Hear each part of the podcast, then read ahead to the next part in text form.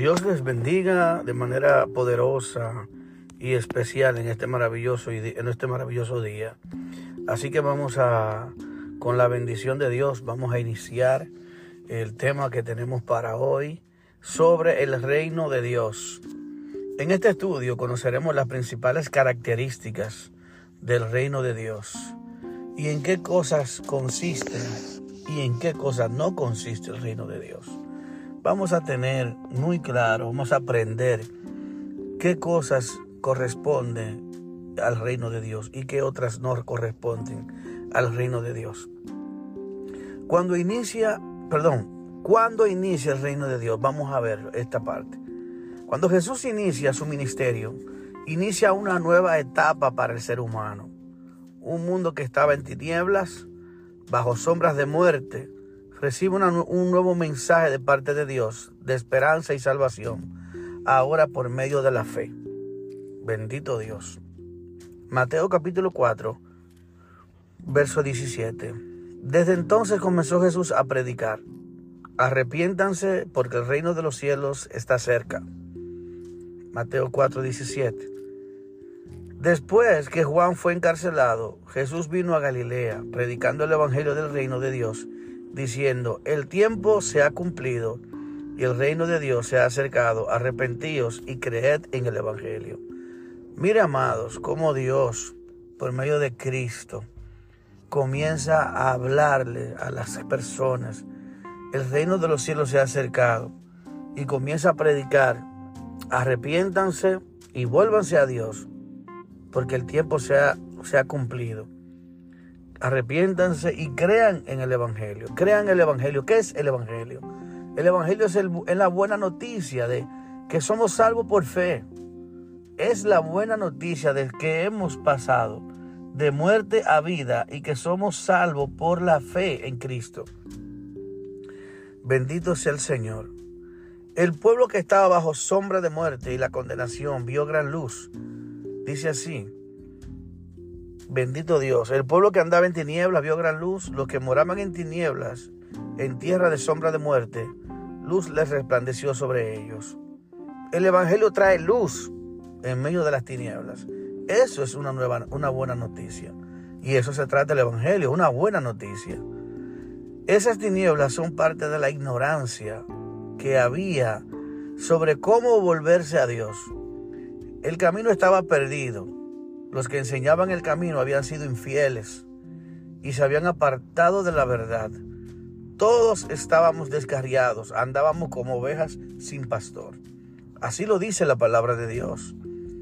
Recorría Jesús todas las ciudades y aldeas, enseñando en la sinagoga de ellos y predicando el evangelio del reino y sanando toda enfermedad y toda dolencia en el pueblo. Y al ver las multitudes, tuvo compasión de ellas, porque estaban desamparadas y dispersas como ovejas que no tienen pastor. Entonces dijo a sus discípulos, a la verdad la mies es mucha, mas los obreros pocos. Rogad pues al Señor de la mies, para que envíe obreros a su mies. Amados hermanos, quiero que aprendan, que aprendan esto. Los sacerdotes judíos se habían extraviado del camino de la verdad y de la vida, ya que los judíos habían sido elegidos para que fueran una nación de sacerdotes y le sirvieran a Dios como los sacerdotes que enseñaran a las demás naciones acerca de las leyes de Dios. Pero ellos tomaron otras, otro camino y se, se desligaron el mismo Señor quería que este pueblo se mantuviera aparte, separado de las otras naciones, y que no se mezclara con las otras naciones con el fin de que no adoptaran sus malas costumbres idolátricas y politeístas. Más sabemos que lo contrario fue lo que vino pasando todo el tiempo. Israel siempre estaba mezclándose con otras naciones y adquiriendo las mismas costumbres de los demás pueblos, trayendo sobre ellos una gran, una gran apostasía del pueblo, un gran rechazo de parte de Dios por causa de que se divorciaron de la ley de Dios. Vemos que Dios a ese hombre llamado Salomón rey de Israel, le dice que tuviera cuidado de esas cosas, de mezclarse y de adquirir la misma actitud que tenían los otros pueblos acerca de, de lo que es la idolatría. Sin embargo, este hombre dice que tenía mil mujeres, 300 esposas y 700 concubinas. Y a todas de ellas, de diferentes pueblos, naciones y costumbres, le hizo templos, le hizo ídolos, le hizo eh, culto de adoración, de todo lo que tenía que ver, señores, con lo que Dios le había prohibido, se lo puso, se lo hizo el Señor.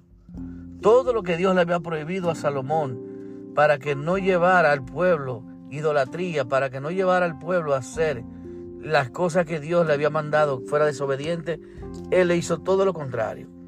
Y el pueblo pagó las consecuencias porque al mezclarse con otras naciones, entonces comenzaron a levantarles cultos, ofrendas, hacer holocaustos a dioses ajenos que Dios le había prohibido que le hicieran. Por lo tanto, este pueblo por eso pasó de ser un pueblo de reyes, de, de ser un pueblo elegido para ser sacerdote, a un pueblo apartado totalmente de Dios. Por eso vino la, la, la deportación de los judíos a Babilonia. Por eso sucedieron todo eso, por eso se dividió el reino en dos. Y de ahí las otras diez tribus se dispersaron sobre toda la faz de la tierra. Entonces, amados, seguimos por aquí. Un pueblo que había dejado a su Dios y a sus leyes, como los tiempos de los reyes y el profeta Elías. De la misma manera, el profeta Elías debía volver antes del Mesías prometido a través de Juan el Bautista. Por esto habían dejado, pero estos habían dejado a su Dios, porque adulteraron la palabra de Dios, añadiendo mandamientos de hombres. Y aquí vemos la razón por la que el sacerdocio arónico fue rechazado por Dios. Y dice aquí, hermano, mi pueblo fue destruido porque le faltó conocimiento. Por cuanto desechaste el conocimiento, yo te desecharé del sacerdocio. Y porque olvidaste la ley de tu Dios, también yo me olvidaré de tus hijos. Conforme a su grandeza, así pecaron contra mí también yo cambiaré su honra en afrenta, y del pecado de mi pueblo comen, y en su maldad levantan su alma. Y será el pueblo como el sacerdote, le castigaré por su conducta, y le pagaré conforme a sus obras. Comerán, pero no se saciarán, fornicarán, mas no se multiplicarán, porque dejaron de servir a Jehová. Vemos aquí, hermano, la maldición que vino sobre el pueblo, por causa de que estos dejaron, oiga bien, rechazaron el conocimiento de Dios. Esto, pues cuando desecharon el conocimiento de Dios, Dios lo desechó del sacerdocio. Le desechó, lo, los echó de su ministerio. Por lo tanto, es un pueblo que fue elegido para ser un pueblo de sacerdotes, para que le enseñara la ley, para que fuera luz en medio de las tinieblas a las otras naciones y para que fueran un ejemplo a seguir del único Dios verdadero, porque todas las naciones aparte de Israel, eran politeístas, tenían muchos dioses, tenían un Dios para cada cosa en la vida, para cada situación, para la guerra, para la cosecha, para la fertilidad, para el amor, para todo. Mas sin embargo, el Dios Todopoderoso es un Dios que tiene todas las características de todos los dioses en Él solo, habitan en Él. Entonces, amados, estos sacerdotes judíos le dieron más importancia a las tradiciones. Vemos que el mismo Jesús les reclamó que ustedes del labio me honran, mas su corazón está lejos de mí. ¿Por qué? Porque dice, enseñan como doctrina mandamientos de hombres, dogmas de hombres. El mismo Señor lo había, eh, lo, estaba, lo estaba denunciando a ellos, diciendo, ustedes han dejado a su Dios, ustedes han enseñado mandamientos de hombres. En muchas ocasiones ellos les reclamaban a Jesús cosas que no estaban en la ley. Le decían, ¿por qué tú comes y no te lavas las manos tres veces antes de comer? Y el Señor le decía, le reclamaba eso mismo, que estaban enseñando malas costumbres, costumbres de hombre y no la palabra de Dios en real. Jesús los reprendía con la misma palabra, diciéndoles, lo que entra por la boca no es lo que hace daño, sino lo que sale. Ellos estaban convirtiendo la verdad de Dios, las leyes de Dios, la doctrina de Dios en una religión. Y eso fue lo que hicieron. Una religión para ellos, añadiéndoles cosas humanas a la palabra de Dios y adulteraron la palabra. Vamos a ver también, seguimos viendo y definiendo lo que el Señor les reclama a ellos. Y dice así, también eh, estas cosas, estos sacerdotes judíos le dieron más importancia a las tradiciones que a los mismos mandamientos dados por Dios.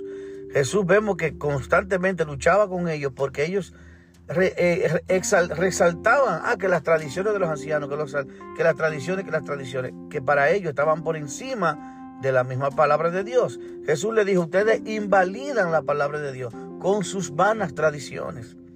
Bendito Dios.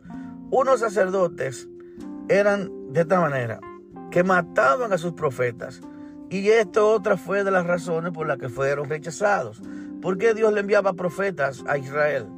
Porque los sumos sacerdotes y el grupo que se encargaba de enseñar la palabra de Dios estaba desorientado y fuera de la verdad de Dios. ¿Por qué Dios levantaba profetas? Para que el pueblo se corrigiera, para corregir al pueblo, para traer una palabra de corrección y para restaurar la relación con Dios. Mas sin embargo, ¿qué hacían los judíos? ¿Qué hacían los sumos sacerdotes? Dice que mataban a sus profetas, lo apedreaban, lo mataban, porque eh, ellos no querían hacer lo que Dios les mandaba por medio de los profetas. Y era una manera de callarle la boca a Dios, matando a sus profetas que él enviaba. Perdón. por eso Jesús decía, Jerusalén, Jerusalén, tú que matas y apedreas a tus profetas que te son enviados, ¿cuánto quise yo juntar los polluelos como la gallina junta sus polluelos? ¿Cuánto quisiera yo juntarlos a ustedes? Mas, sin embargo, este era el dolor y la tristeza que Jesús sentía cuando miraba a ese pueblo, que lo miraba como ovejas que no tenían pastor, sin orden, sin orientación, estaban dispersos, estaban perdidos.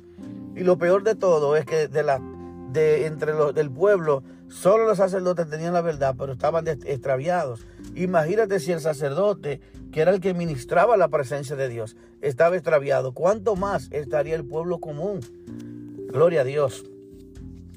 Y dice aquí, amados hermanos, y os será toda, será toda visión como palabra del libro sellado, el cual si quieren, si dieren al, al, al que sabe leer y dijeren, lee ahora esto, y él dirá, no puedo, porque está sellado, está sellado. Y si dijere el libro al que no sabe leer, diciéndole, lee ahora esto, él dirá, no sé leer, dice, pues el Señor, porque este pueblo se acerca a mí con su boca y con sus labios me honran, pero su corazón está lejos de mí, y su temor de mí no es más que mandamientos de hombres que les ha sido enseñado.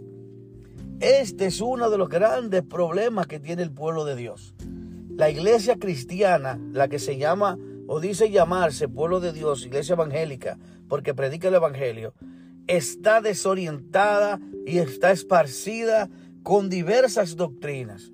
Cada ministerio, cada nombre de ministerio diferente, cada grupo que se ha apartado, que tiene su creencia diferente, tiene sus propias enseñanzas, tiene su propia doctrina, tiene sus propias normas, tiene sus propios mandamientos y tiene sus propios dogmas.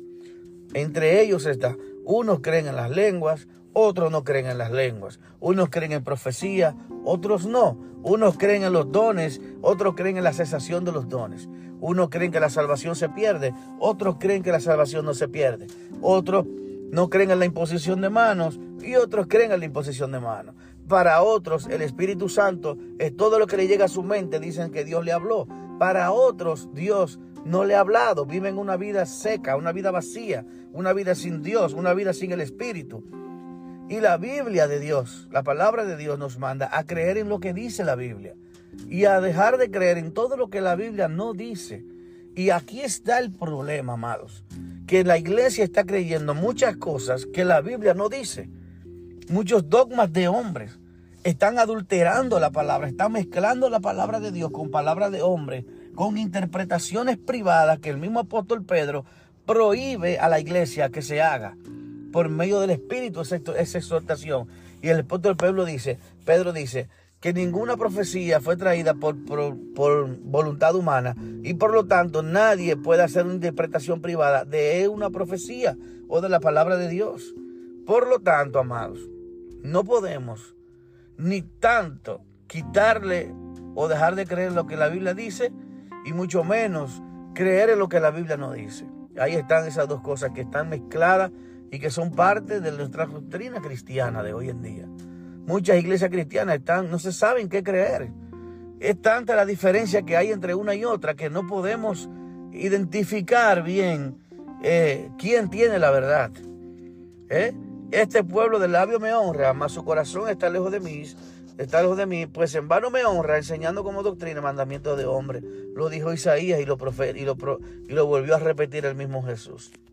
Y vemos, amados, por último quiero hablarle sobre la verdad revelada a la iglesia. Porque reprendiéndole dice, aquí viene el día, dice el Señor, en que estableceré con la casa de Israel y con la casa de Judá un nuevo pacto. No como el pacto que hice con sus padres, el día que la tomé de las manos para, eh, para sacarlo de la tierra de Egipto, porque ellos no permanecieron en mi pacto. Y yo me desentendí de ellos. ¿Por qué? Porque ellos no permanecieron en el pacto, dice el Señor. Por lo cual este es el pacto que haré con la casa de Israel después de aquellos días, dice el Señor. Pondré mis leyes en la mente de ellos y su corazón las escribiré y seré a ellos por Dios y ellos me serán a mí por pueblo. Y ninguno enseñará a su prójimo y ninguno a su hermano diciendo, conoce al Señor, porque todos me conocerán desde el menor hasta el mayor. Porque seré propicio a sus injusticias y nunca más me acordaré de sus pecados y de sus iniquidades. Al decir nuevo pacto, ha dado por viejo el primero, y lo que se da por viejo y se envejece está próximo a desaparecer. Gloria al Señor, amados. Aquí estamos, aquí estamos terminando, aquí terminamos lo que teníamos que hacer con respecto a esta enseñanza del reino de Dios. Amados hermanos, Dios establece un nuevo pacto con el pueblo y este pacto no estaba basado en la ley como lo hacía el antiguo pacto, que, que, el que hacía, cumplía la ley, tenía garantizado el reino de Dios. Mas ahora Jesús cumplió la ley, llevó nuestros pecados, crucificó nuestros pecados en la cruz y ahora nos se ha hecho fiador de un nuevo y mejor pacto. La Biblia dice que si confiesa con tu boca que Jesús es el Señor y lo crees en tu corazón que Dios le levantó de los muertos, serás salvo.